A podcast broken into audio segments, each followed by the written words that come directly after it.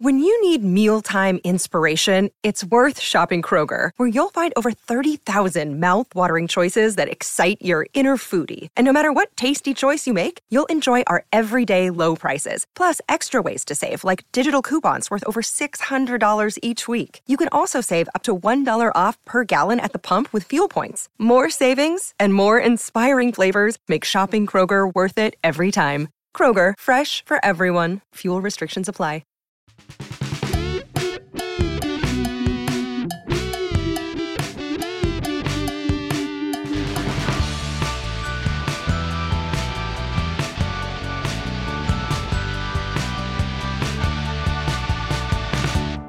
Hail cheaters and welcome to the Always Cheating Podcast. My name is Josh. I'm here with Brandon. Brandon, how are you? I'm great. Thanks, Josh. When last we spoke, the FPL site for the 21 22 season had just launched, but we were still just swimming in a sea of enthusiasm for the Euros. The Euros, which have been like surprisingly amazing. Mm-hmm. Um, yet, there is still a lot of FPL work to be done to get us ready for the the new season that'll like launch before we know it. Yeah, I guess it's it's about five weeks away now, which that feels about right. I feel like five weeks out is when you can start to take this stuff uh, a little more seriously. Two weeks ago, when we did our, our kind of launch podcast, it was like here here's where things stand. We hadn't done a ton of research yet. It was kind of just like here's here's here's where we are. Who's here's who we are. Brandon you and i went um you know we told our personal stories. Uh-huh. it was got very extremely intimate. Yeah.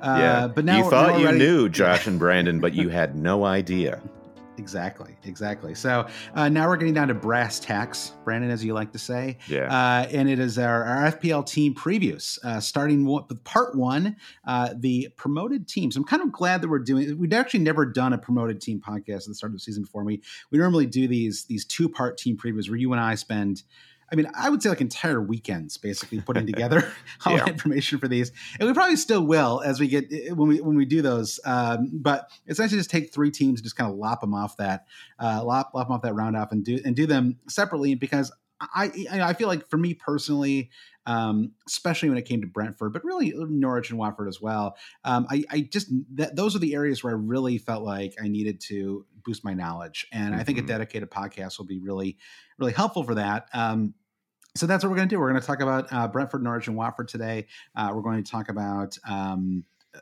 you know fantasy prospects, uh, incoming transfers, uh, the way that they play. We're going to answer listener questions. We got a lot of different things to cover. And so, uh, just a couple quick things though. First, Brandon, one is this year we have, for the first time ever, a 1,000 pound prize for the winner of the Always Cheating Super League. That's incredible. Yeah. Yeah, it feels very big time, doesn't it? I feel like it used to be. I don't even know what we used. Like the first couple years, I'm not even sure if we gave a prize away. I think it was like the prize was like we literally said your name at the end of the podcast or something. Yeah, yeah, basically.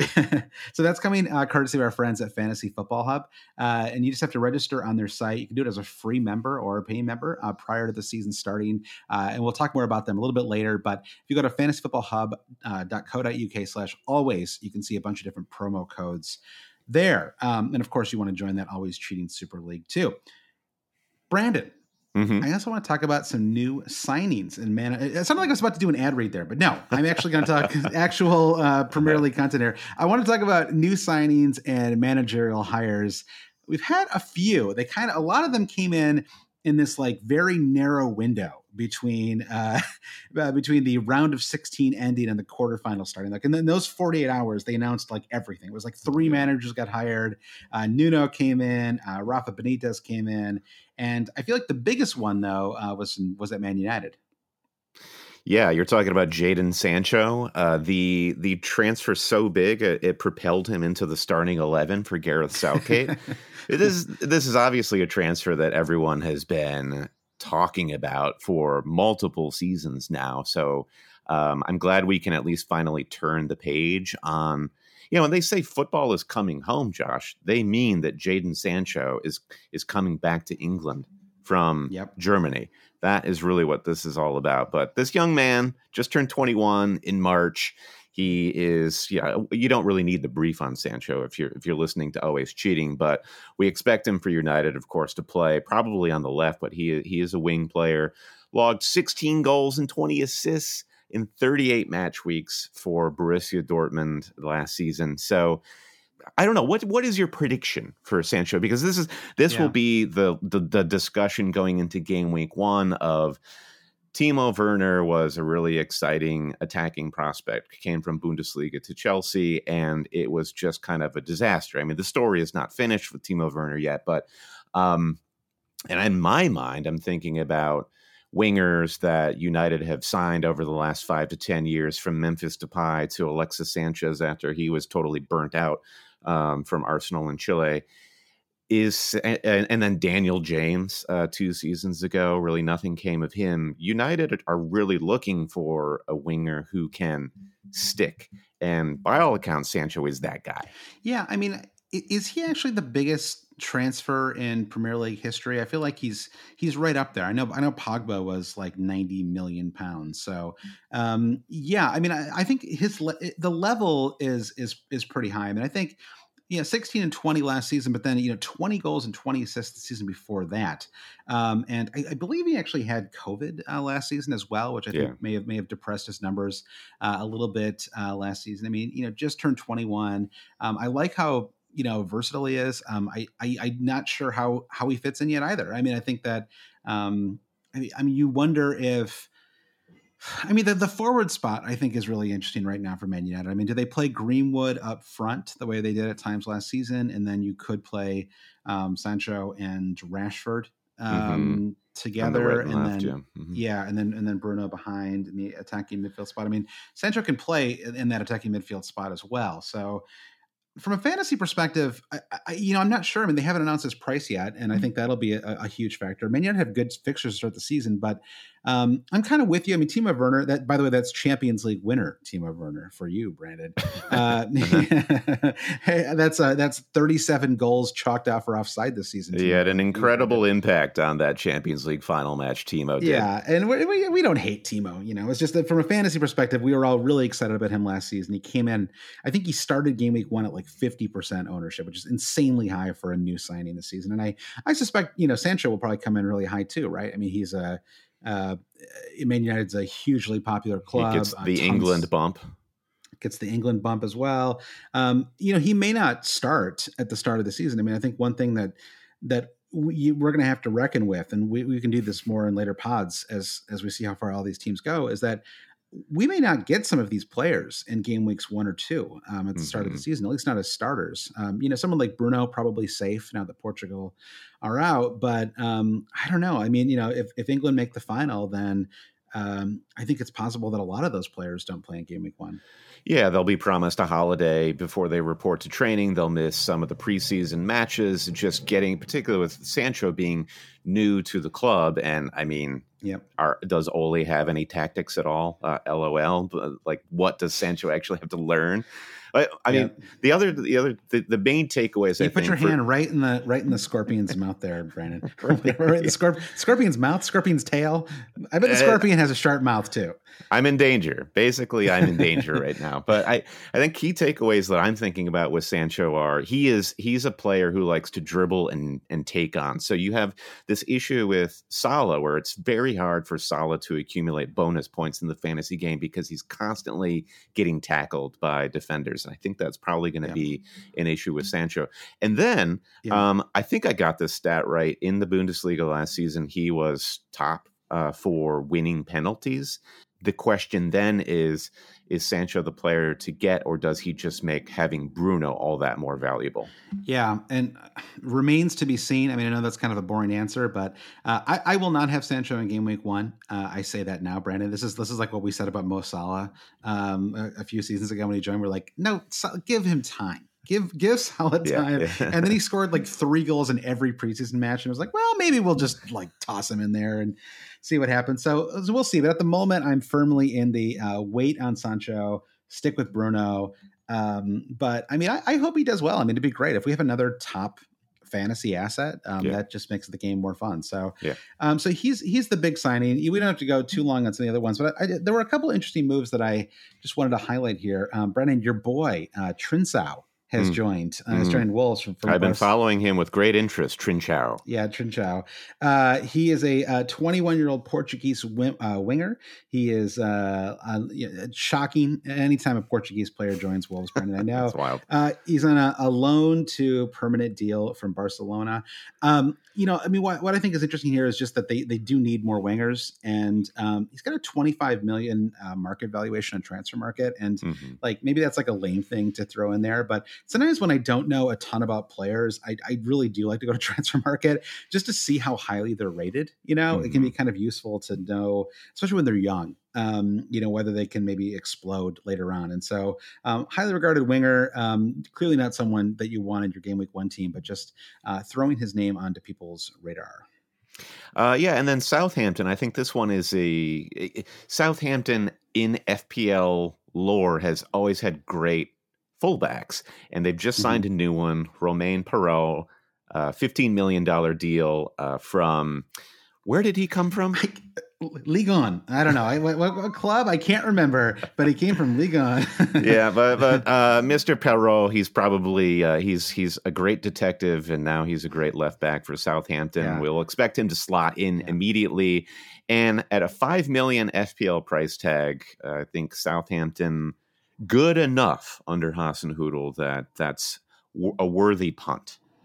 Yeah, he, he's joining by the way from from Brest is that, is that how you say that? I'm not sure. It's pronounced B R E S T. Brandon sounds um, good. Yeah, and so yeah, uh, price announced at five million, which kind of uh, is kind of a bummer. I was hoping he'd come in at four point five. Um, five million for a Southampton left back feels a little rich for my blood. So um, I was, you know, so we're, we're announcing him, Brandon. We will probably never have our squad the entire season. if Danny Ings, double game week. if Danny Ings leaves Southampton, as as uh, seems to be likelier and likelier, they're just left with Che Adams up front, and you're hoping that James Ward Prowse is pulling the strings. I'm really not that enthusiastic about Southampton right now. I mean, in, in yeah. that in that type of situation, maybe yeah, defensive assets for Southampton become more interesting because if their at- attack is muted, you really have to lean into clean sheets. Uh, if you're Hasenhüttl. So uh, that's that's a story for Southampton for a later date. Yeah, yeah. I mean, I, I, at least yeah, at least it's going to stay stable. But yeah, exactly. We'll see what happens with with Ings. Um, you know, stable in their in terms of they're having that that um, RB Leipzig uh, formation. Yeah. Um, Leeds, Jack Harrison signs on a permanent deal. And Brendan, he actually is our boy. I often jokingly call refer to players as your boy, but but he is. You and I had NYCF season tickets for, yeah. for one season yeah. uh, before uh, commuted to the Bronx from Brooklyn was just too much of a, a pain for us. And, Horrible. Uh, yeah, it did like ninety plus minutes. Um, he uh, uh, had eight goals and 10 assists last season, uh, played extremely well in that left wing spot, um, especially down the stretch. I thought he was really strong down the stretch. Um, another Leeds player with a reasonable price tag. He comes in at 6 million. Um, we've already talked on the last podcast about Raphinha and, uh, and Dallas, and those players are 0.5 million and 0.5 million more and less uh, than Harrison. Um, does Harrison enter your, your thoughts at all, fantasy wise? Possibly. I mean, he had he certainly had key matches last season where if you owned him in fantasy, you you know you got a brace and an assist, and and you could really rake in the points. The problem with Harrison is he is less consistent than a player like Raphinha. And uh, yep. you know, the the stats versus eye test. You watch Leeds and Raphinha is just far more direct. I think he is far more likely to be involved consistently. And when you're in this, for me, in this, you know, six to seven million price bracket, what I desire is consistency right. as opposed to just big big spurts. Yeah, I mean, I, I really think there there could be. I don't know if it's game week one. I don't know when it happens, but I, I think game week one they don't they play away to Man United. Uh, so maybe not that one, but I, I think early on I would not be surprised at all if I end up doubled up on on Leeds players. I mean, maybe I even spend the extra. There's all these 7.5 million forwards. Maybe I spend the extra 0.5 million and put Bamford into my squad. I mean, it's kind of funny how Bamford is going to become this really consistent forward who clearly fits extremely well at Leeds, who is going to have like like no ownership because he's yeah. just 0.5 million more than all of these other uh, players, but he might end up being the best of that kind of mid price forward lot. So yeah. um, lots to like on that team. Uh, two more players. Uh, one is uh, we're going to talk about Norwich more later, but um, just another transfer announcement, which is that uh, Billy Gilmour signed on a uh, season long loan deal with Norwich. He is the uh, Chelsea midfielder. I feel like the big Gilmour thing, though, is that everyone was just really blown away by how well he played for Scotland um, in that Scotland England match. Of course, he immediately got COVID afterwards, um, but um, I think apparently he's okay. I saw some photos of him. He seems like he's which he's is good news. Completely. Yeah, very much so. Yeah, yeah, Billy Gilmour, and and I think yeah, as you say, Josh, we'll talk a lot about Norwich in a few minutes here, but we're at 4.5 for a midfielder. Right now, we're just looking for any player in that price range who gets minutes. You can really yeah. dissect Gilmour's points potential after that, but I'm enthusiastic about him actually getting minutes. And then, yeah, the last the last big announcement that was uh, there are there are a few others that I would I would quickly flag. Josh, speaking of 4.5, Ben White, uh, the defender mm-hmm. moving from uh, Brighton to Arsenal. I think suddenly yep. this is that point where you where because the FPL ma- uh, game is launched, they priced players for certain teams, and then they get these moves to bigger teams where maybe uh, that's an upgrade on their FPL value. Ben White is certainly one of those.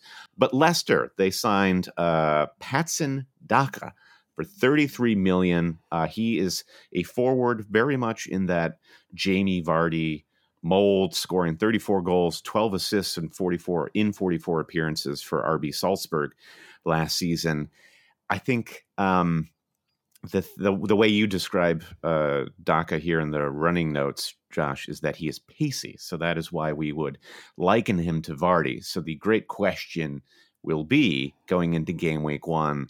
Is Daka just a an, an apprentice to Jamie Vardy? He comes in probably in what would be the extreme twilight of Jamie Vardy's Leicester career to well, kind of extreme twilight feels strong. the twilight, let's say, not yeah, right. Twilight. I mean, he was he was gunning not, for the. It's not eleven fifty nine p.m. here. but um, but yeah, Daka's Daka's minutes will be interesting to see as the Premier League season gets up and running. And I think FPL clearly thinks there's something here with Patson Daka because they've priced him at seven point five million. So that is, you know, you're talking about Bamford's price, Josh. That is uh, when you're when you're looking at known quantities, strikers that we know can deliver from last season, be it DCL, Bamford, Ollie Watkins, and the like to have Daka come in at 7.5, he's really going to have to do something dazzling at the start of the season sure. to convince us he's worth investing in. For sure. Uh, but, you know, I, I feel like Leicester just always do good transfer business or almost always, you know, so I, yeah. I feel like he's he's definitely one uh, to watch. I mean, we saw with Iheanacho, right? It took him a couple of years and then suddenly at the end of last season, he was yeah. fantastic, right? I mean, yeah. uh, great in fantasy, but just a fun player to watch, you know, really. Yeah really aggressive and and um, creative too. Now you mentioned Jack Harrison and that wonderful season we enjoyed at Yankee Stadium with NYCFC. Do you remember who the manager was for NYCFC in that season? No, I don't. was it Jesse Marsch? I can't no, pa- Patrick Vieira, uh, new manager oh, right. of Crystal Palace. So that was that was a wild announcement that I hadn't seen coming. I mean, I know Vieira started his managerial career, I think, at NYCFC. And I think City Group saw him as a potential um, like system manager and they could ship him to all the, the various city clubs around the world, yeah, Melbourne City, football and, game, right? Yeah, yeah, and all that. And then now he he lands at Crystal Palace. So I think in our experience watching Vieira's NYCFC team was that I mean, he had a, he had a lot of great players in Lampard and Pirlo and and and yeah. and Poku, of course, and Jack Harrison. Um, he did not seem to be a heavily defensive manager, so I'm hopeful that Palace might be able to spread their wings. Look, that was a I did not intend for that to be an eagle pun, Josh, but um, I, I, like the yeah. signing. I like it. Me too, and it feels like a yeah, it's like a new day there, right? Because they've sort of they've um, was it like 10 or 11 players uh, were taken off their off their roster or let their let their mm-hmm. contracts expire uh, this summer so yeah i think they're they'll be fun i think uh, you know another another london club um, you know nuno signing with wolves i think or uh, signing from wolves um, at, at, spurs is i think really interesting too i mean of course the obvious move is um, is you know that this sort of makes matt doherty a possible fantasy option yeah. again. Uh, but I, I also just wonder. I, I, like his style, like as I like his personality. Like I'm not even like not even talking about his coaching style here, but I, I feel like he's got the personality for a Big Six club, and it feels like he.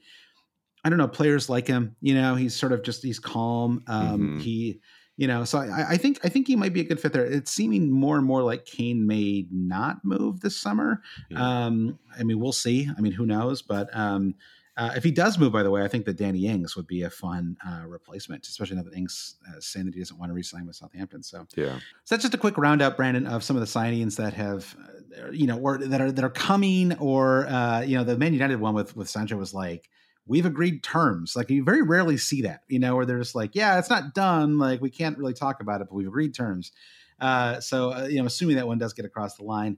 So we should get into our uh, promoted team talk, Brandon. A quick shout out though, and I, we will not do this. Uh, I, I, know these shout outs get very annoying after a while, but just a, a quick shout out because uh, we haven't done one of these in a while uh, for Patreon. If you'd like to support the podcast, if you want to get an extra podcast each week, go to patreon.com slash always cheating.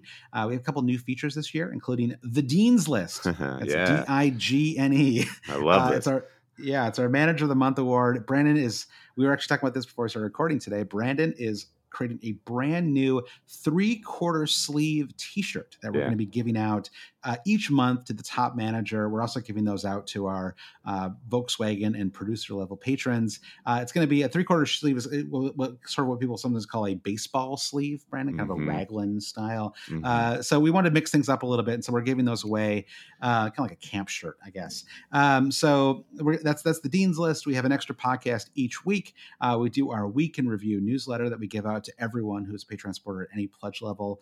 they also get access to the Slack at any pledge level.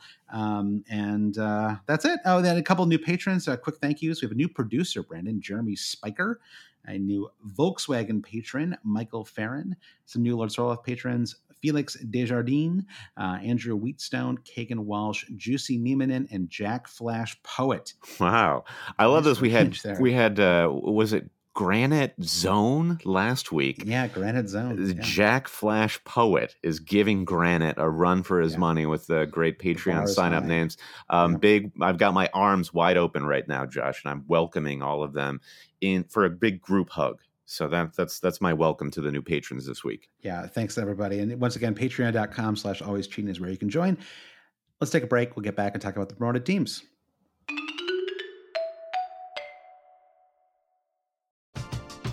We're driven by the search for better. But when it comes to hiring, the best way to search for a candidate isn't to search at all. Don't search match with Indeed. Indeed is your matching and hiring platform with over 350 million global monthly visitors, according to Indeed data, and a matching engine that helps you find quality candidates fast. Ditch the busy work. Use Indeed for scheduling, screening, and messaging so you can connect with candidates faster. Leveraging over 140 million qualifications and preferences every day, Indeed's matching engine is constantly learning from your preferences, so the more you use Indeed, the better it gets.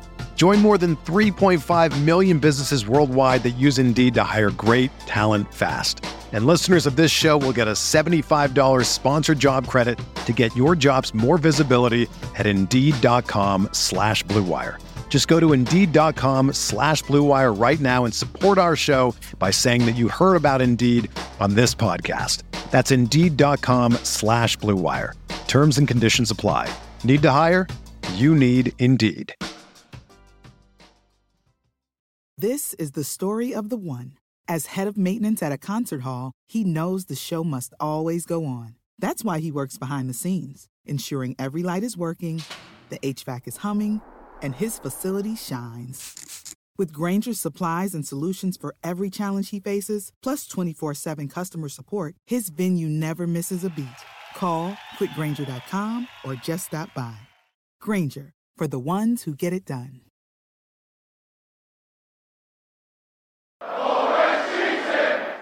All right, Brian, we're back. Promoted club discussion. Uh, we're going to do this in alphabetical order.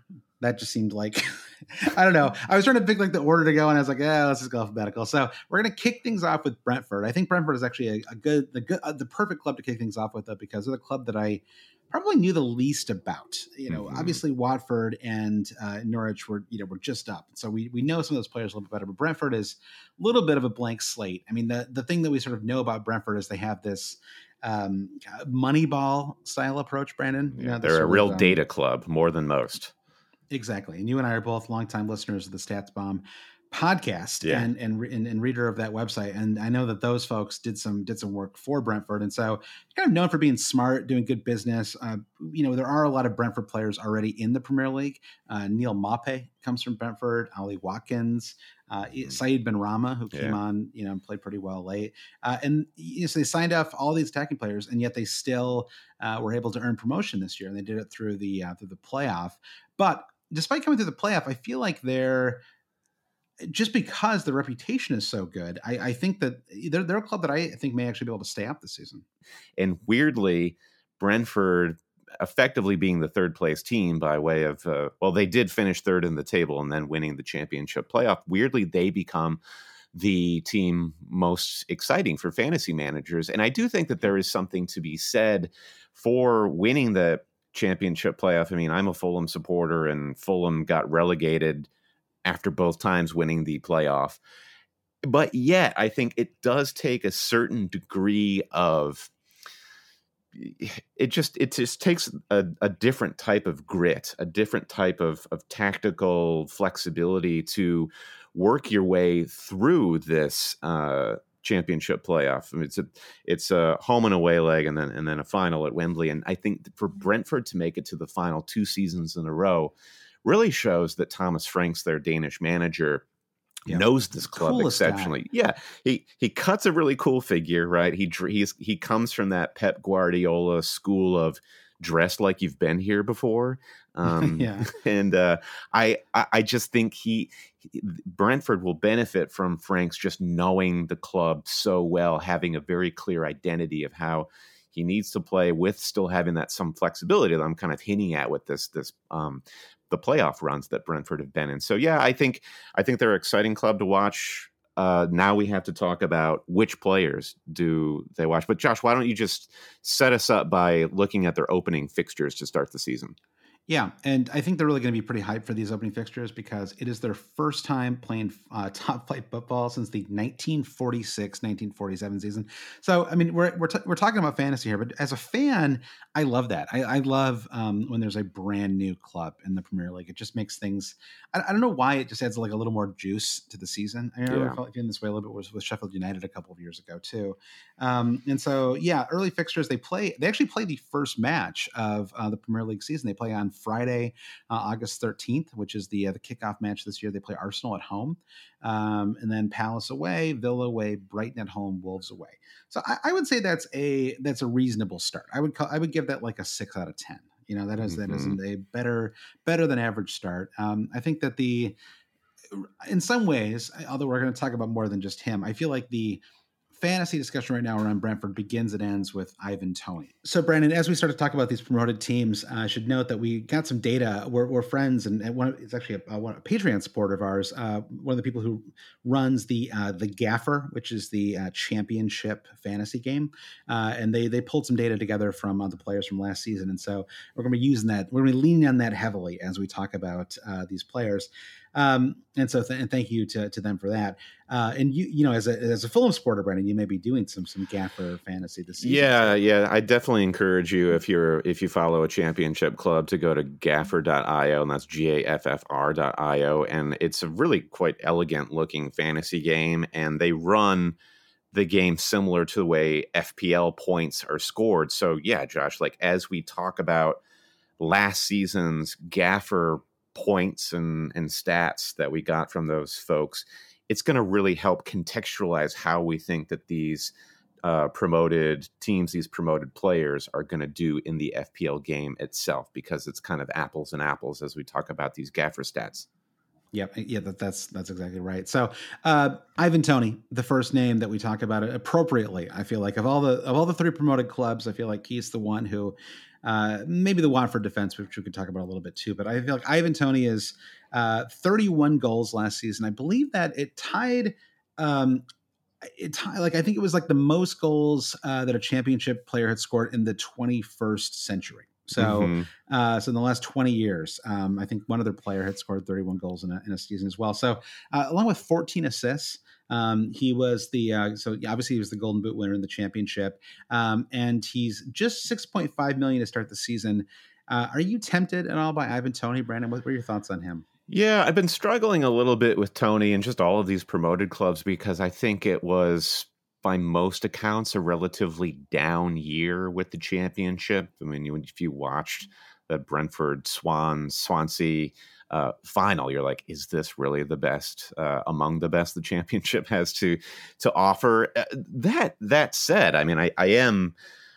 I, I am intrigued by Ivan Toney's performance throughout the season. I mean, he just didn't do it in spurts. It was 44 uh, starts for Brentford, and there was this argument being made on the uh, fantasy PL Reddit uh, channel, which I, I frequent. Uh, this Reddit user, Nevermind721, put together this theory he calls the rule of half. And he was looking at goal scoring stats from a number of promoted strikers from Pukki, uh, the first time that Norwich made the leap to the Premier League, uh, Ollie Watkins, Diogo Jota when he came up with Wolves that one time. And typically, what you see is take a championship striker's performance in the championship and their next season in the Premier League. More often than not, what you see is they produce half of what they did in the in the championship. So by that logic, Ivan Toney, we can expect to score somewhere between 15 and 17, 18 goals this season. And then at 6.5 uh, as, as a price tag, I'd say that's really quite good value. So this is contingent yeah. on so many things, like can Brentford actually hit the ground running and and and everything that comes along with it. But I do think the expectation for Ivan Toney is big enough for me to confidently take a punt. And six point five, you know, we we were hinting at this, talking about the price tag for for um, for Patrick Bamford. 6.5 is going to feel like a real bargain for strikers, I think, as we start playing this season's FPL. Oh, yeah. I mean, if, if you know, if he actually were to score 16 goals this season, you're talking about a, a season keeper, right? I mean, you're basically talking about this season's Bamford.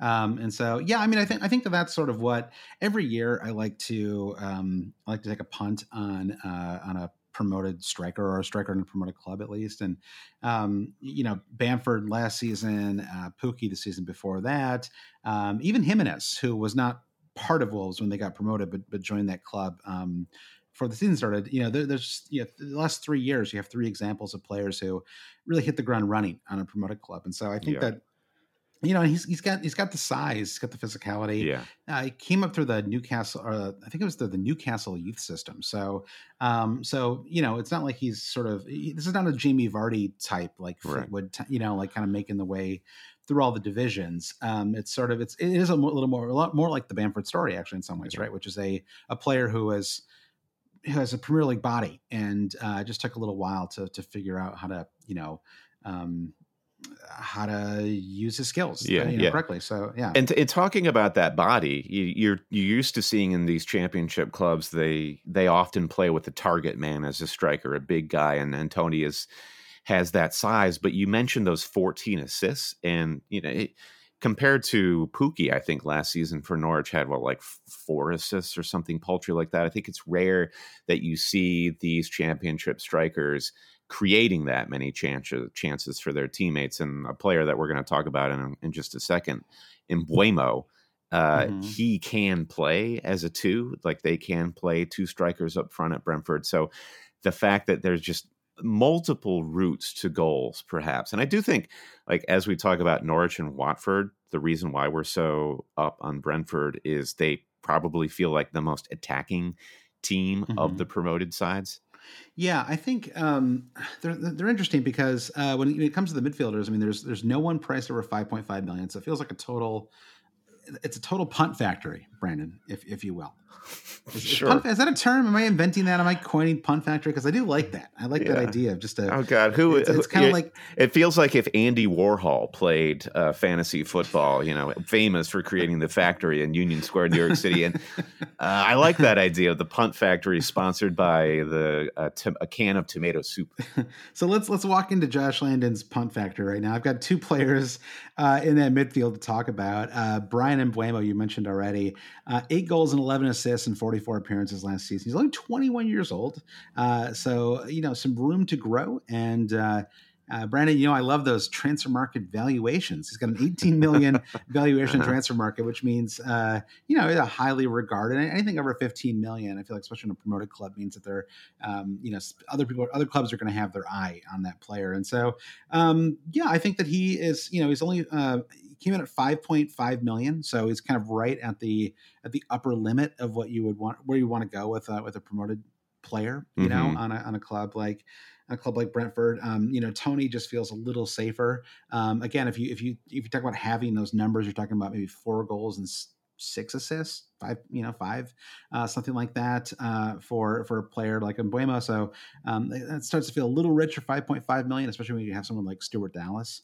um, who I think is just kind of, even though he's now classified as a midfielder, I think maybe just a little more likely uh, to to get those kind of returns, right? Just because he will be playing that number Yeah. 10 role a lot. And so five, yeah, five point five. Sometimes the point five makes all the difference when you're putting your fifteen man squad together. So then, Yeah. Mathias Jensen, he is like not nearly as sexy a prospect for the Brentford midfield, but at five million, you save 0.5, and Jensen is on set some set pieces, so Mhm. he could potentially. Um, depending on, on how the attack shakes out in the league this season, could potentially be a fifth midfielder for you at 5.0. And you just love to figure out who are the set piece takers in these promoted clubs because that will just sort of like ease the path to FPL points. We didn't even mention that Yep. Toney is the penalty taker for Brentford, which just like adds to the appeal there. Yeah, and, and playing at home in that, that first match, it just their first their first uh, uh, le- uh their first first division match in seventy years. I mean, it's just it, seventy five years. It's just so tempting to, to have him for that, and and maybe one other player. I don't know. It sort of depends on how your squad uh, shapes up. Uh, Sergio Canos is the other player um, who you could sort of put in that top tier midfield category for Brentford. He had uh, nine goals, ten assists, and forty six appearances last season. Comes comes in at five point five million. Uh, there's a, a possible buyer beware situation to be considering, though. He did play as a left wing back at times last season.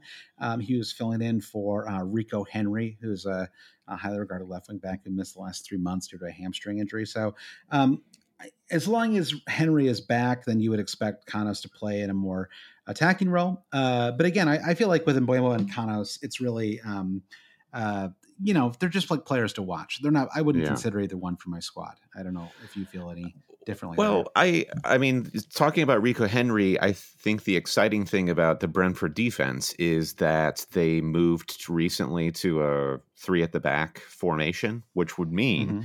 that their their fullbacks are wingers pushing really high up the pitch. So you can anticipate a lot more attacking involvement from Brentford fullbacks, wide defenders. So Henry and Rasmussen are the two fullbacks that jump out just based on how how they set up last season. And yeah, Henry coming back from that injury, uh, you you kind of have to see how he starts the season. But um, it just goes back to that Brentford should be among the most attacking promoted clubs, and their defensive setup should should uh, carry that through. Yeah. Um, again, I, I I sort of like like like the midfield when it comes to defense. I'm not super.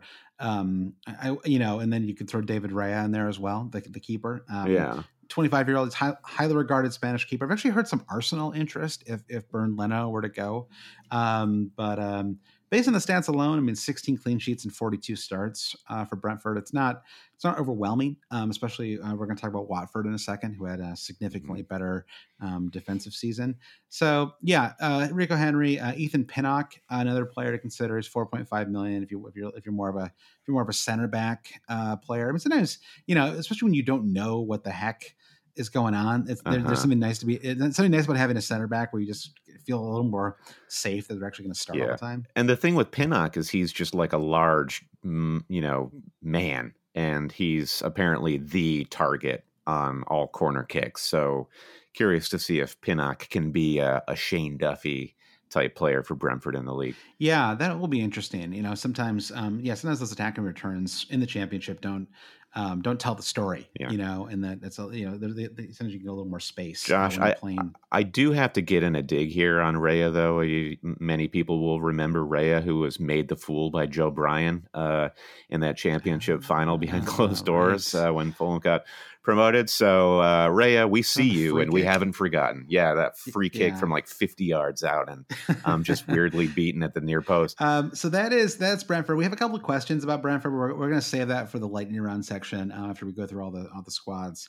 Um, so that brings us to Norwich. Brandon, they did win the championship, uh, and we you know we we think we know this club, but again, Brandon, this is something you and I talked about last season. Let's let's let's use our knowledge of these players, but let's also let's also give them a fresh start. You know, this is a uh, tabula rasa, Brandon. Okay, we're gonna we're gonna start fresh with this Norwich squad. Um, I will note uh, at the start that they took 716 shots last season, the highest in the championship, and it was 200 more shots than second place Watford. Isn't that a fun little stat, Brandon? I thought that was interesting. I love it. That's a lovely old stat you got there, Josh. That is a lovely old stat as well. And, And- they're, and they're for- right at the top in terms of passing data as well, too. For an attacking team, though, I mean, uh, passing, yeah. And guess who was playing all those passes, Josh? It was Emi Buendia. So I know. it- it- I, I, I, from a business perspective, you can see why Norwich would go ahead and sell their talismanic player as they come up to the Premier League. Like, probably Norwich are probably not going to look awesome in the Premier League. Buendia's value would probably either plateau or go down a little bit based on.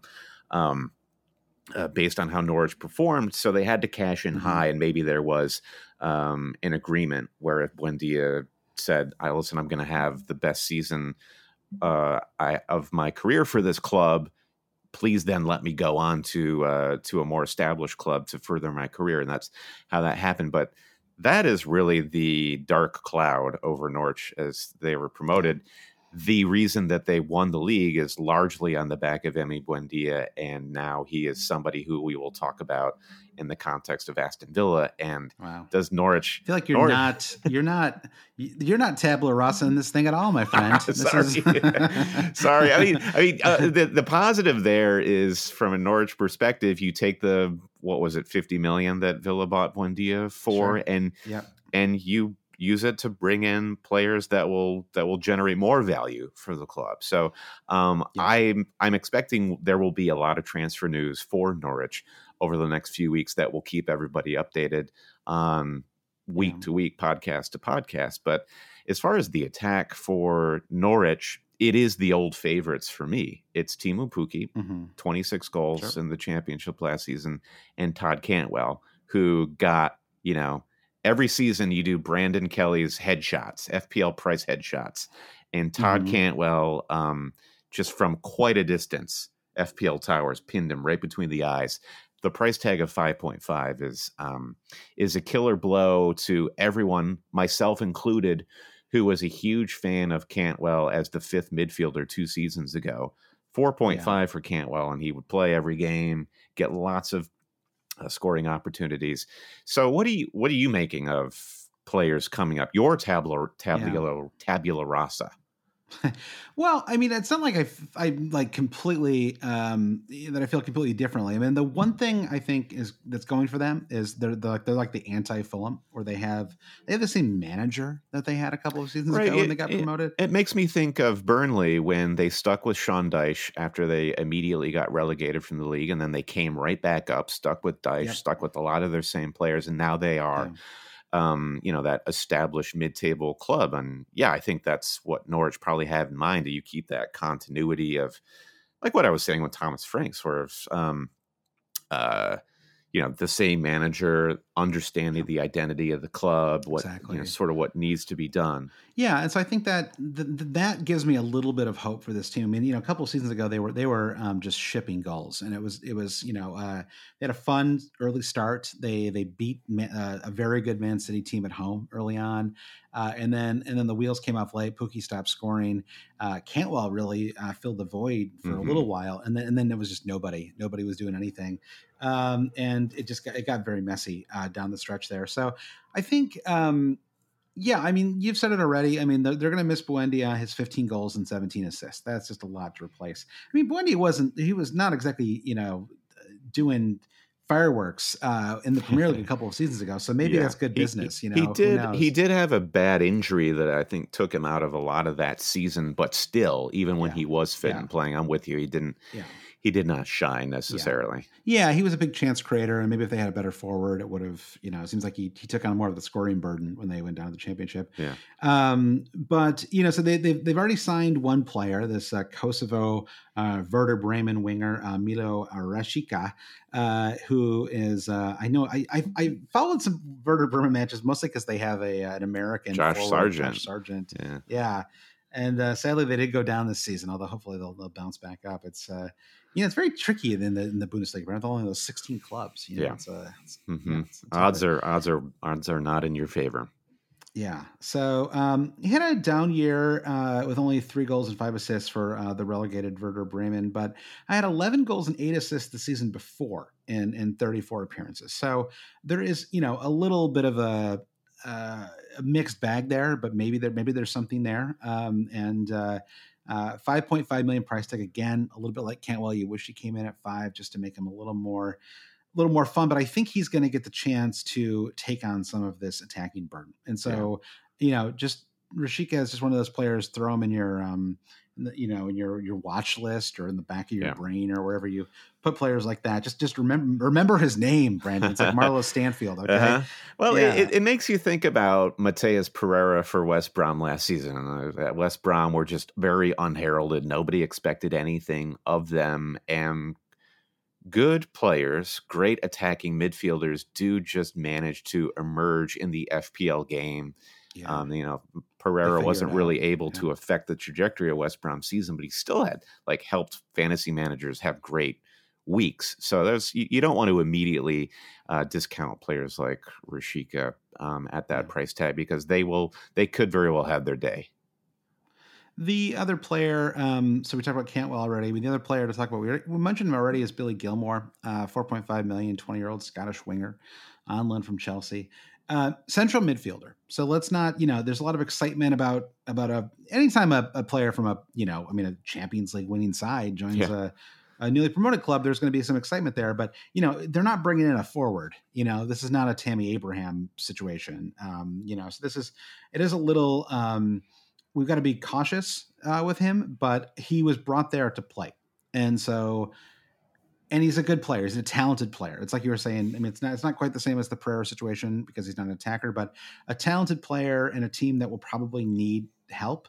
You know, um, attacking wise, um, I don't know. I think it could be kind of fun. You know, I think that he's sort of. Um, I call him a winger, by the way. He's really a central, really more of a central midfielder. So, um, you know, I think that um, uh, you know, he's I don't know, he's just someone that I am actually sort of tempted to put in my team in that fifth midfielder spot just for fun. I don't know. It's like I don't want to have uh oh Bissouma again, you know, or it's like it's like you want like you want like a, a mix. I don't want the 4.5 million player who's an attacker, but he's gonna miss like he's gonna come off the bench in most games. Like that's I don't I don't want that stress. But I also don't want the one who's just never going to score. You know, and so it's like Yeah. finding that like perfect middle territory is what I'm looking for. Jack Cork was always that player that I'd end up with at some point in the season because I knew he'd play 90, whether he was at Swansea or, or Burnley. And Mm-hmm. but he was 4.5 and you, you could always be confident that he'd come off the bench with two to three points never anything more than that so yeah that that could be the problem with Gilmour i think it right now as like 4.5 mids are uh, really tough uh, to come by who we're confident will actually play minutes. So Gilmour remains near the top of my watch list in that bracket just because I know he's going to play. Yeah, I mean, right now you look at the, the most highly owned 4.5 million players. It's it's Bissouma at 18 percent, which feels way too high for me. Uh, Gilmour is at 4.9. I, I, think that'll probably get higher as uh, more people uh, realize that he's moved to Norwich. Um, and then you've got yeah Douglas Luiz, Allen, um, Sissoko, just players that that nobody would be um, very excited about. Um, yeah. So yeah, we move on to the defense now. Um, two players, to, a couple players to highlight. One is Max Aarons, uh, 18 uh, clean sheets last season, two goals, four assists. Um, just 4.5 million. So he didn't, they didn't jack up to 5 million, which I was happy about. Um, lots of transfer interest though. So the question is whether he, he does stay um, or not. Uh, are there any other defenders on Norwich that you came across you want to you know, big up here a little oh, bit on the pod? Josh, uh, that we always have time for hashtag Greek FPL. So uh, we have to we have to shout out Demetrius Gia, Giannoulis, uh, mm-hmm. who um, approximately, acor- according to Gaffer, uh, managed approximately 72 points, uh, not including bonus in Gaffer last season. Just 16 starts, not a guaranteed starter, one assist, 10 clean sheets. But listen, we know we love our Greek listeners of always cheating, and you can't actually kick off a season of the Premier League until at least one Greek player has entered a, a team sheet. So we have liftoff with Giannoulis. So uh, that that's, that's true. Did Holebas leave Watford? I, I, is he still on the club? I got I got to look this up, Brandon. As you, we're talking, you no, look that up. Oh, he's at Olympiacos now. It's very yeah, sad. He went went back to the mother motherland. Yeah. Um, I mean, the other one who jumps out at me is Ben Gibson, just because I remember him mm-hmm. from Burnley and Burnley Middlesbrough before that. Yeah, and you know Gibson hasn't really done anything for FPL or in the Premier League, but Burnley is much like your punt factory, Josh. Burnley has a center back factory, so I I would put um, put put some stock in that, and just the the the Norwich defense. I don't expect any from anything from them, but at four point five, that's kind of like what I was saying with Gilmour. It's just like we need you need to be flexible and just move to where um, move to where the action is among the four four point. I don't know. Yeah. It, at, in the four point five bracket, is the goal the goal is probably just to find your guy and stick with him like spend as few transfers in the 4.5 area as yeah. possible I think if I'm being completely honest, I, I don't see myself having any 4.5 million defenders from from um, Brentford no. or yeah. or Norwich. Now Watford, we can t- we're going to talk about in just a second. Is more of a maybe. Um, yeah. And just just to wrap up on Norwich here, uh, Tim Krul, we know him, we love him, we avoid him in fantasy. 17, 17 clean sheets and 36 appearances, which isn't so bad. Um, one interesting piece of news, though, Brandon, is 4 million that's that is to say he's four million price in fantasy. Goalkeeper Angus Gunn signed mm-hmm. last week from Southampton. Yeah. Uh, now he was a player actually when he he was at Norwich previously, signed with Southampton, and then Krul was brought in. So Angus Gunn has there's a chance I think that he could ultimately overtake uh, Tim Krul for that starting spot at least yeah. you know at some point this season. So uh, we you know it's just like a little like four million keeper alert. You know like if you're if you're going with a five million keeper and one um and one backup, like one backup four million keeper, I would strongly consider Angus Gunn because I think there's a chance that he ends up becoming a starter at some point for Norwich. I like that. Tim Krul is one of those players where you're like, wow, how long has this guy actually been around? Because you know he's he's was it Newcastle, uh, he was at before. We've seen him around the yeah. league, and it feels like decades ago. One of those classic players where you're like, wait, hold on, hold on a minute. Definitely going to this guy's Wikipedia page to see how old he is. Is he Dorian Gray? Uh, yeah, uh, so, pop yeah. quiz, Josh. How old is Tim Krul? Oh, 36? Uh, see, exactly my point. You go to his wiki, and he is 33 years old, just turned no 33 way. in April. And you're just kind of like, I don't know what to do with that information. Like, I kind of thought he was older, that's, but 33 is still shocking. kind of old. And that is shocking. Well, it's because he's been around forever, right? Yeah. I mean, when you and I were doing, when we first started playing fantasy in 2010, he was the the Newcastle starting keeper, wasn't yeah. he? Yeah, yeah, exactly. 11 years ago. Yeah, I mean, exactly. He was super young then.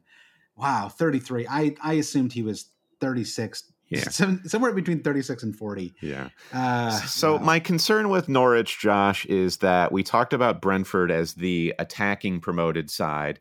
We're about to talk about Watford as the defensive promoted side. I don't really know what to do with this iteration of Norwich as they come up. So it kind of does confuse me with the FPL stakes. And yeah. I'll just quick quickly shout out so we're all on the same page here because we we talked about it with Brentford. Um, Pukki likely to be the the set penalty taker, and then Dowell, Kieran Dowell in the midfield, who we didn't touch upon at all, is takes a lot of their their set pieces. That very well could change with the transfers that are coming in for Norwich. But again, yeah, I just don't know what to do with this team. Okay, that's that's good to know. And Dowell is uh, yeah also at five point five million. Yeah, it feels like there's um just a, like it's like there's some things that are interesting, but it feels like Brentford compared to that, yeah, I mean, they're, they're, they just seem a little more fun. You know, I think that that's part of it. I mean, um, sometimes doing well in fantasy means you don't go for the fun pick. I, I, I do realize that, but um, at the moment, it's it's hard to be super enthused about any of the Norwich fantasy assets. So let's yeah. let's see where we are. And they also have a terrible start to the season fixture wise. So we're going to get five or six weeks to. To, they play Liverpool, Man City, Leicester, and Arsenal in their first four. I mean, it's a it's a really rotten start. Um, so they're a real wait and see club for me.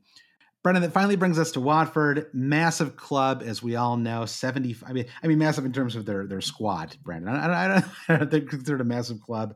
I don't think I know a Watford fan. Weirdly enough, do you? Do we have any like Patreon supporters or Watford fans? Oh yeah, be um, um, the 60 second beer review um, guy. I'm blanking on his oh, name. Stephen Toomey. Stephen yeah, Toomey, the man, the myth, the He's legend. The uh, right, so Stephen is is the guy. He's a big bees fan.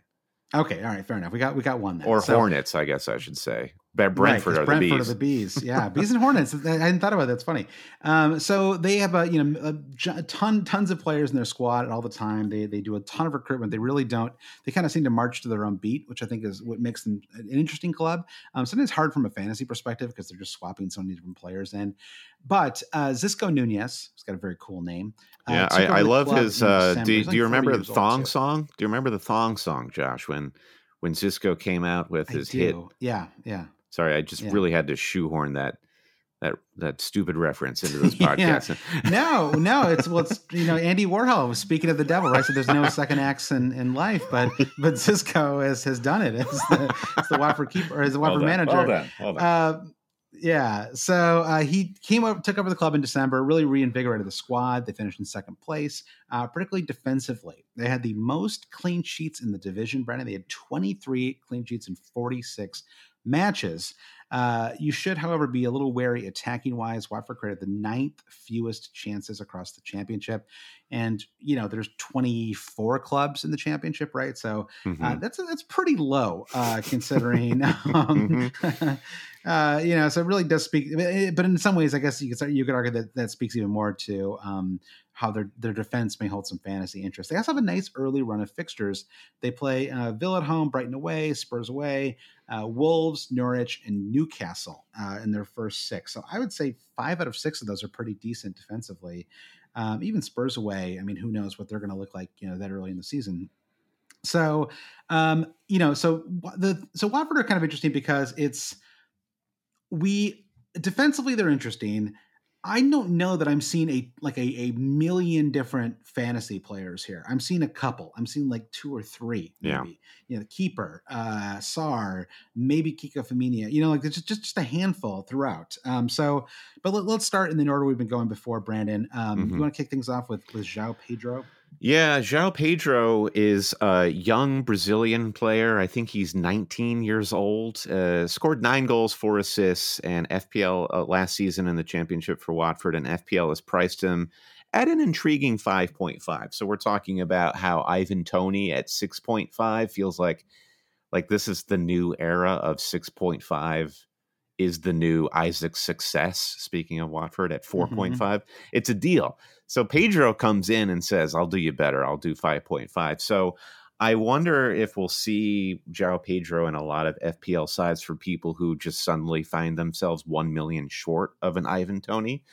Uh, and if I see those squads on Twitter or, or thereabouts, I will say that is a risk. You're taking a risk because I totally agree with what you're saying, Josh, where we Watford did not base their championship campaign on uh, their attacking prowess last season, and to survive in the Premier League, particularly for a newly promoted club, it largely comes down to a stout defense and keeping clean sheets. So right. while João Pedro is cheap, he probably will be starved of a lot of service. So that that is my concern. And you know, for a long time, Premier League fans, FPL players, you're going to say, well, we're talking about Watford forwards. Where's Troy Deeney? Well, Troy Deeney is.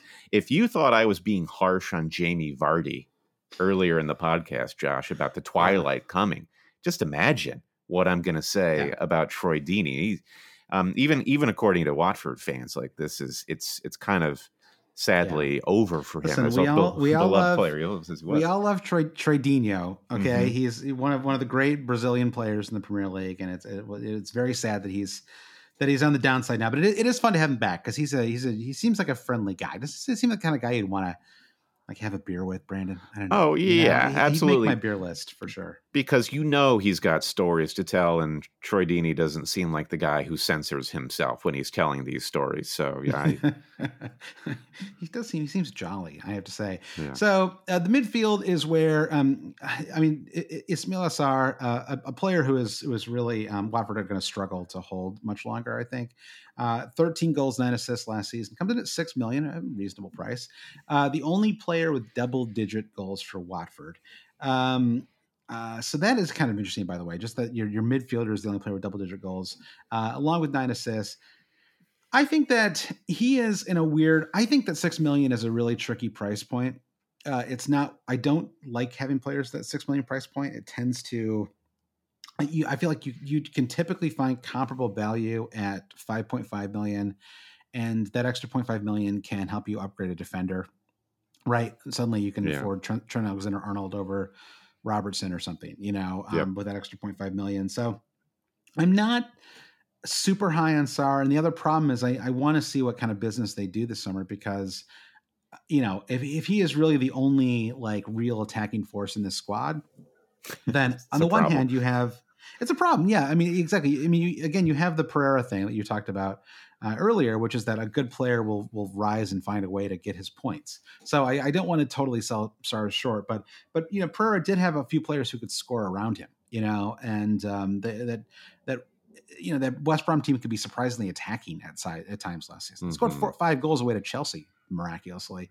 Um, so you know, I think that um, I, it's going to be a little bit of a struggle right now for Sarr. I think uh, Sema is the other player to consider here. Um, five goals, five assists last season. Slightly too expensive uh, to consider at five point five million. Uh, and then I just wrote Brandon um, lots of five million usual suspect types that should really just be avoided. Uh-huh. Do you have anything else to add to that? I mean, is there any Cleverley and all these? Yeah, I was I was just going to say that, Josh. When you see the name Tom Cleverley, it basically is a sign that said uh, you took a wrong turn. You you need to need to backtrack and figure out where your actual destination is because that's just not where you want to be. Um, though, on a positive note, I have long been a fan of Will Hughes, and as uh, somebody with a, a, very pale complexion, uh, I just find myself often rooting for Hughes. He, he occasionally has a, a, magic moment on the ball, you know, mm-hmm. at least mm-hmm. once once a season for Watford. I'll be rooting for him, but you'll you won't catch me uh, with him in my fantasy squad. I can tell you that. No. No, he's the kind of guy who's going to get a goal in the first match of the season, and he's going to be like in everybody's yeah. wild card, yes. and then not score again the rest yeah. of the year. Um, so defenders, the good news is that all of their defenders are five million or cheaper. The bad news is I, I think it's slightly hard to figure out which one to have. You have you have Kiko Femenía, who I think is probably the pick of the lot. My, in my head, I still see him as a as a rotation prone um, uh, you know, um, back, but yeah, uh, yeah. it doesn't seem like that was as much the case uh, last season. He comes in at 4.5 million. He has uh, five assists last year, 15 clean sheets, uh, and he has three years of Premier League experience as well. So you figure he'd yeah. come in running. I think that's the concern with Femenía is because yeah, it's it's just the the championship is such a tough and demanding league. So you think, okay, Femenía plays a bigger role for Watford in the championship last season than he had for Premier League seasons past. Maybe he's turned the corner. On the same hand, on the same hand, on the other hand, um, mm. maybe it is that Femenía is a championship player and he's just not a Premier League player. So um, while Femenía does seem like the standout pick, five assists for Watford last season and a strong defensive team, I I I wouldn't be punting on him expecting to start him in game week one because yeah with with the signings yet to come expectations of of uh, how they want to set up uh, maybe maybe the setup does change. So but um i think so going farther from from the defense into the goal uh, one of my pandemic guilty players, Josh, was on YouTube, Ben Foster's Cycling GK. Uh, uh-huh. One of like the most self-indulgent YouTube channels I've seen in a long time. It is just Ben Foster showing you all of these really expensive bicycles that he's bought, and then he puts them in the back of his Tesla SUV, drives to some incredible place out in you know in the countryside, and goes on a great bike ride, and then goes yeah. sticks a GoPro in his goal uh, to show you all the action. This is how uh, how good. By the way. a, quick, a quick side note: I uh, drove a Tesla last week for the first time. Oh, tell me about it. Kind of a, I heard they go really well, fast. They do go really fast. I was with uh, kind of a long story, but I was on vacation last week, and I was uh, uh, my wife's uh, boss's home, uh, upstate New York, and uh, and he said, "Hey, do you want to drive it?" And I got it, and he said, "Come on." He was like, "I was not going fast enough." He's like, "You got you got to see what this thing can do." He's like, "Put your put your he's like, put your foot to the floor." Yeah. And I was like, "All right, here we go." And I was just God. I was so terrified of wrecking his car that I couldn't even enjoy it. It was like I was too. Uh, but yeah, it's a it's a pretty fun. It was a pretty fun ride. So you're you're you're just like Ben Foster, but th- there wasn't a whole lot of goalmouth action. But it was funny how Ben Foster then halfway through the season he gets an injury. New manager comes in, kind of reinvents the Watford defensive setup, and Daniel Bachmann becomes the number one goalkeeper. So yep. you were suggesting this with Angus Gunn and uh, Tim Krul for Norwich, like a easy 4.5, 4.0 bulletproof rotation. You're always going to have a starting keeper there. Probably the better 4.0, 4.5 rotation will be Bachmann and Foster. Yeah, I mean, just whether you want to have Watford for every match, but I, I think that if you if, realistically, it's it's very hard to imagine that I will not wild card early. I always we have our, our, friend Dave is one of these people who like will stubbornly wait until game week 18 to wild. Like, even when he's like 640,000 overall. He's still yeah. like, nope, I'm going to wait until, but I, I, you know, I, I know me and I know that like something's going to happen early on. It's going to make me want a wild card. So if I feel committed to that early wild card, then maybe, like you said, just going with those two keepers is, is the way to go. Mm-hmm. Bachmann and Bachman Bachman Foster Overdrive might be uh, something to consider. There's a free team name for an enterprising listener right there. All right, so that's that is, and then I, you know, there are a couple other uh, defenders that we didn't talk about too much. I mean, uh, Francisco Sierralta is the other. I'll just name that him at last year. He started uh, 24 of the last 26 matches after uh, Xisco's arrival, um, and again, he's a 4.5 mean center back option if you prefer a little more uh, security. So um, he might be one to, to watch as well. But Brendan, on that note, let's take a break. We have a few listener questions about the promoted teams. We're going to run through those in the first lightning round of the 2021 2022 season. Hey, gang, Josh and I are excited to tell you about Fantasy Football Hub, one of the great FPL sites going. Visit fantasyfootballhub.co.uk slash always and get 50% off whichever tier you choose. And when you become a Hub member, you also become eligible for the Always Cheating Super League 1,000 pound cash prize. Access great fantasy minds at the Hub, all the best managers managing today sharing their teams, their strategies, and articles and videos throughout the season and access all the data. I mean, all the data. That includes real Opta stats and easy to use player comparison tools. You can use the Hub's game week planning tools, which include advanced fixture tickers, custom spreadsheets. And you know these spreadsheets because they are masterminded by the legendary Ben Crellin. Josh, himself. I know you are living uh, through the age of Crellin right now. It is the, you know, people talk about the the Stone Age, the sure. Bronze Age. This is the age of Crellin. And listen, go onto the hub and just chat with other managers, bounce ideas around, uh, get yourself ready for those game week deadlines. And that includes a private WhatsApp group. Also, the Hub has an app. This is new this season. Fantasy Football Hub uh, has an app for your mobile device. So find out more information and get that 50% off discount at fantasyfootballhub.co.uk slash always. Brandon, we're back. First lightning round of the season. This is a five minute lightning round. Every question answered in 30 seconds or less.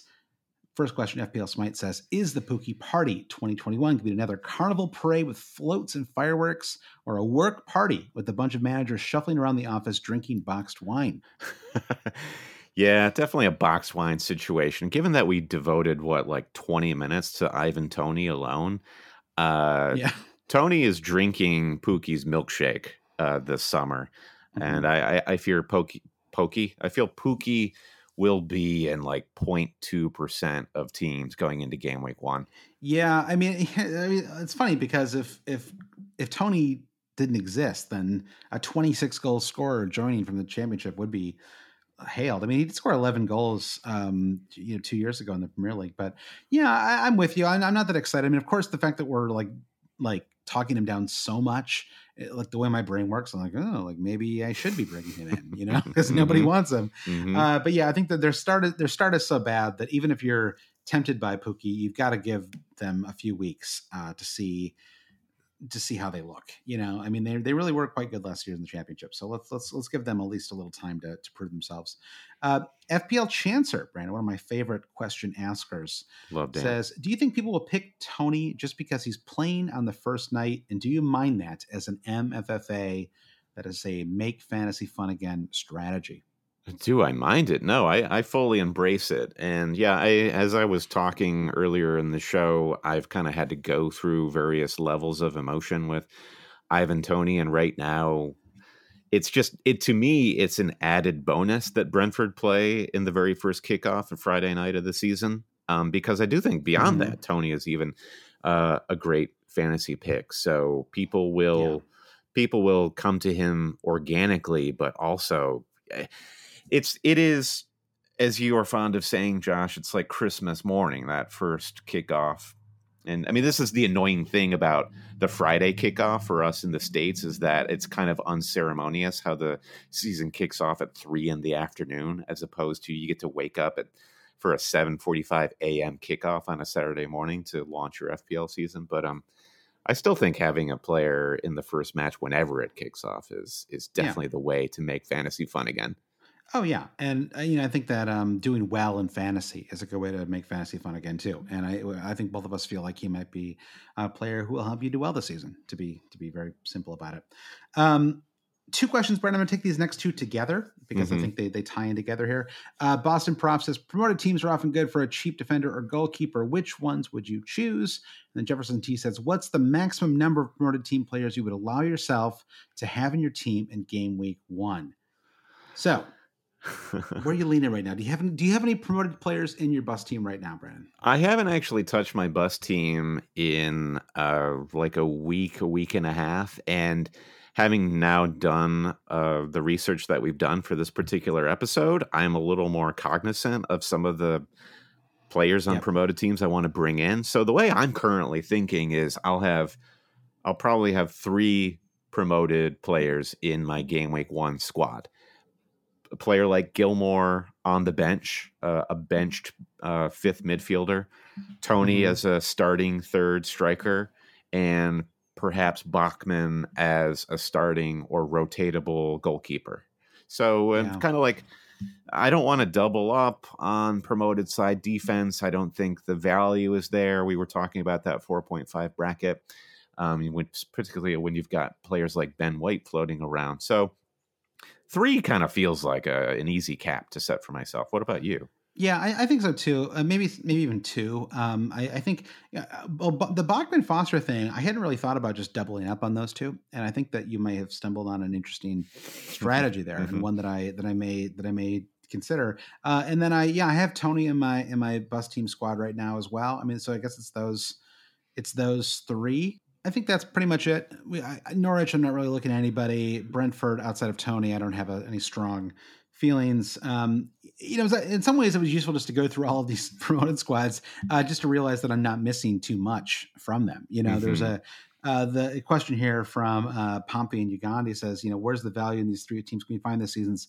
Dallas or Lundstram? And the honest answer to me is that I don't think we can yet. I mean, I think that um, you have to wait a few. Those players don't emerge instantly. I mean, they're they're they're sort of yeah. the whole trick with these promoted teams is to be very very fast uh, about bringing them in because once a, once you get a, a, a Lundstram or Dallas, their ownership is going to skyrocket. But there's going to be this like gap for two or three weeks where nobody trusts what they're seeing yet. Yeah. And so you know, if Sema just starts off really hot, or I, I, I guess Mbeumo is probably, or excuse me, uh, Bryan Mbeumo is probably the one who I think maybe has the most potential, given that he's young, highly rated, eight goals, eleven assists last season, only five point five million.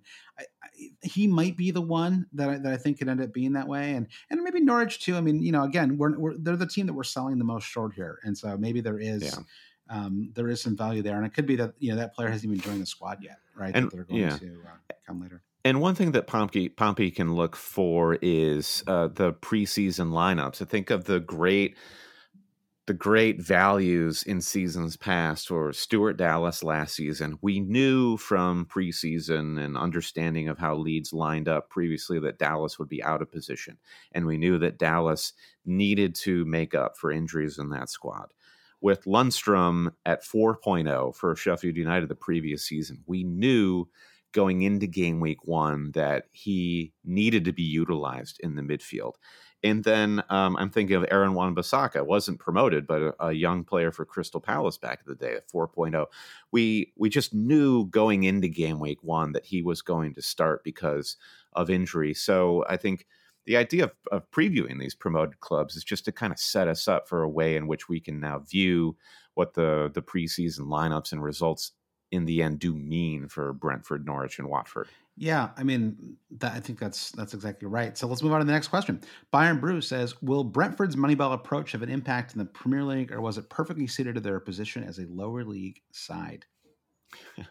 yeah, that's the one that I like. That's the only thing that gives me pause in terms of just like going all in on Ivan Toney is, you know, what that the what you mentioned, Josh.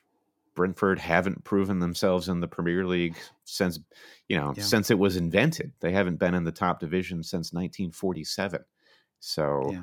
I don't know, but uh, I I, yeah. think I mean the Oakland and, the Oakland, the Oakland Athletics get outspent, you know, by Boston and New York, just like uh, just like Brentford will in the Premier League with with Man United, Man City, and others. And uh, the Oakland Athletics still consistently make the playoffs in Major League Baseball. Right? They're they're still uh, one of the top teams. They're often favorites, including last season. They were one of the best teams. And so um, I think that. Um, you know, I think I think being smart and having good transfers is not something that that to me necessarily doesn't that should in theory work anywhere you know, I mean, I think Liverpool have kind of proven this too, right? They've, they've been great with talent evaluation over the last five years, and yeah. it's really you know done well. For, it, for in in football though, I think that approach really only works if you get to play exactly the way you want to play. Fulham is kind of a they they are a mm-hmm. very data driven in their in their transfers and what happened in the Premier League the last two seasons they were promoted is they had a particular brand of football that they could not play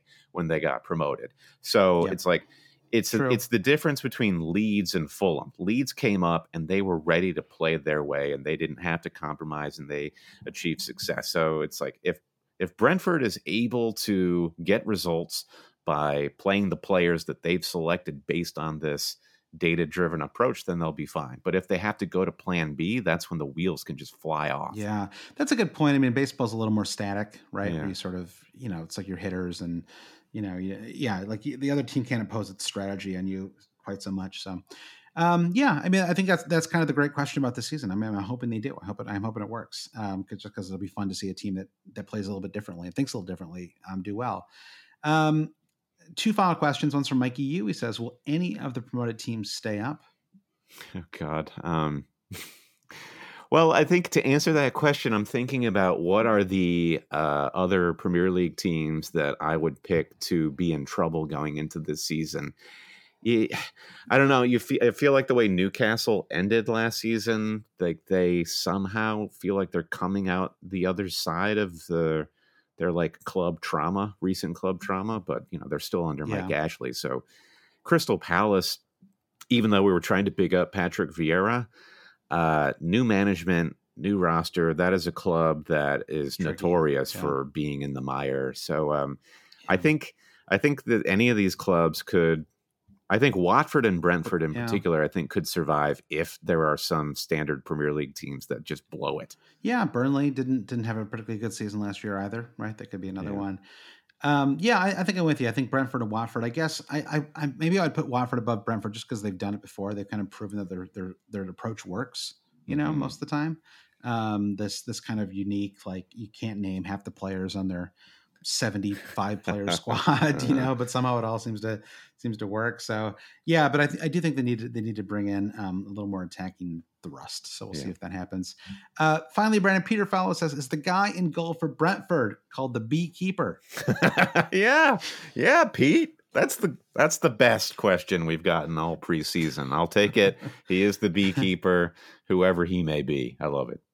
All right. Thanks everyone for listening. This has been the podcast. Once again, patreon.com slash always cheating is where you can go to say thank you and get extra podcasts, access to our Dean's List monthly challenge, all kinds of other stuff. Patreon.com slash always cheating is where you want to go. Brandon, can you please thank our producer patrons? I love this part of the podcast, Josh. Big thanks to Mike DePietro, Trevor Ingerson, Chris Howell, Andy Penn, Martin Savage, Brian T. To Big Guy for Bobas Coon, Jeff Husby, Ben Grant, James Holland, Dave Wagner, Lodahl, Nick Wright, Jim Payne, Brian Shin, Blair Jacobson, Travis West, Victor Forberg Skoging, Paul Herzig, Kyer Christine Lalang, Andy Portlock, Toothless Gibbon, Lindsay Rostel, Anton Markov, at FPL Merch, Carrie Swanson, Kieran Screeton, Francis Mann, Chris Carter, Blue Nose Stew, Mikey Uong, Bruce Kerr, Nicholas Vernadonkis, Sam Shower, Will Husby, Rich Evans, Future Media Group FPL, Ben Sweeney, George Kinney, Shiv Morjaria, Ram Frosk, AJ, Fly You Fools, and our newest producer, Jeremy Spidger. And Jeremy, if we're brutalizing your last name, please let us know because we're going to be saying your name a lot. And uh, never miss an episode of Always Cheating. Follow us wherever you get your podcasts. Leave us a rating and review. That's a big help. Follow us wherever you get social media. Josh, you're probably most active on Twitter. Give us a follow there at Hail Cheaters. For all this and more, visit our website, alwayscheating.com. Thanks for listening, everybody. And we'll be back next week with a special guest. Can't wait.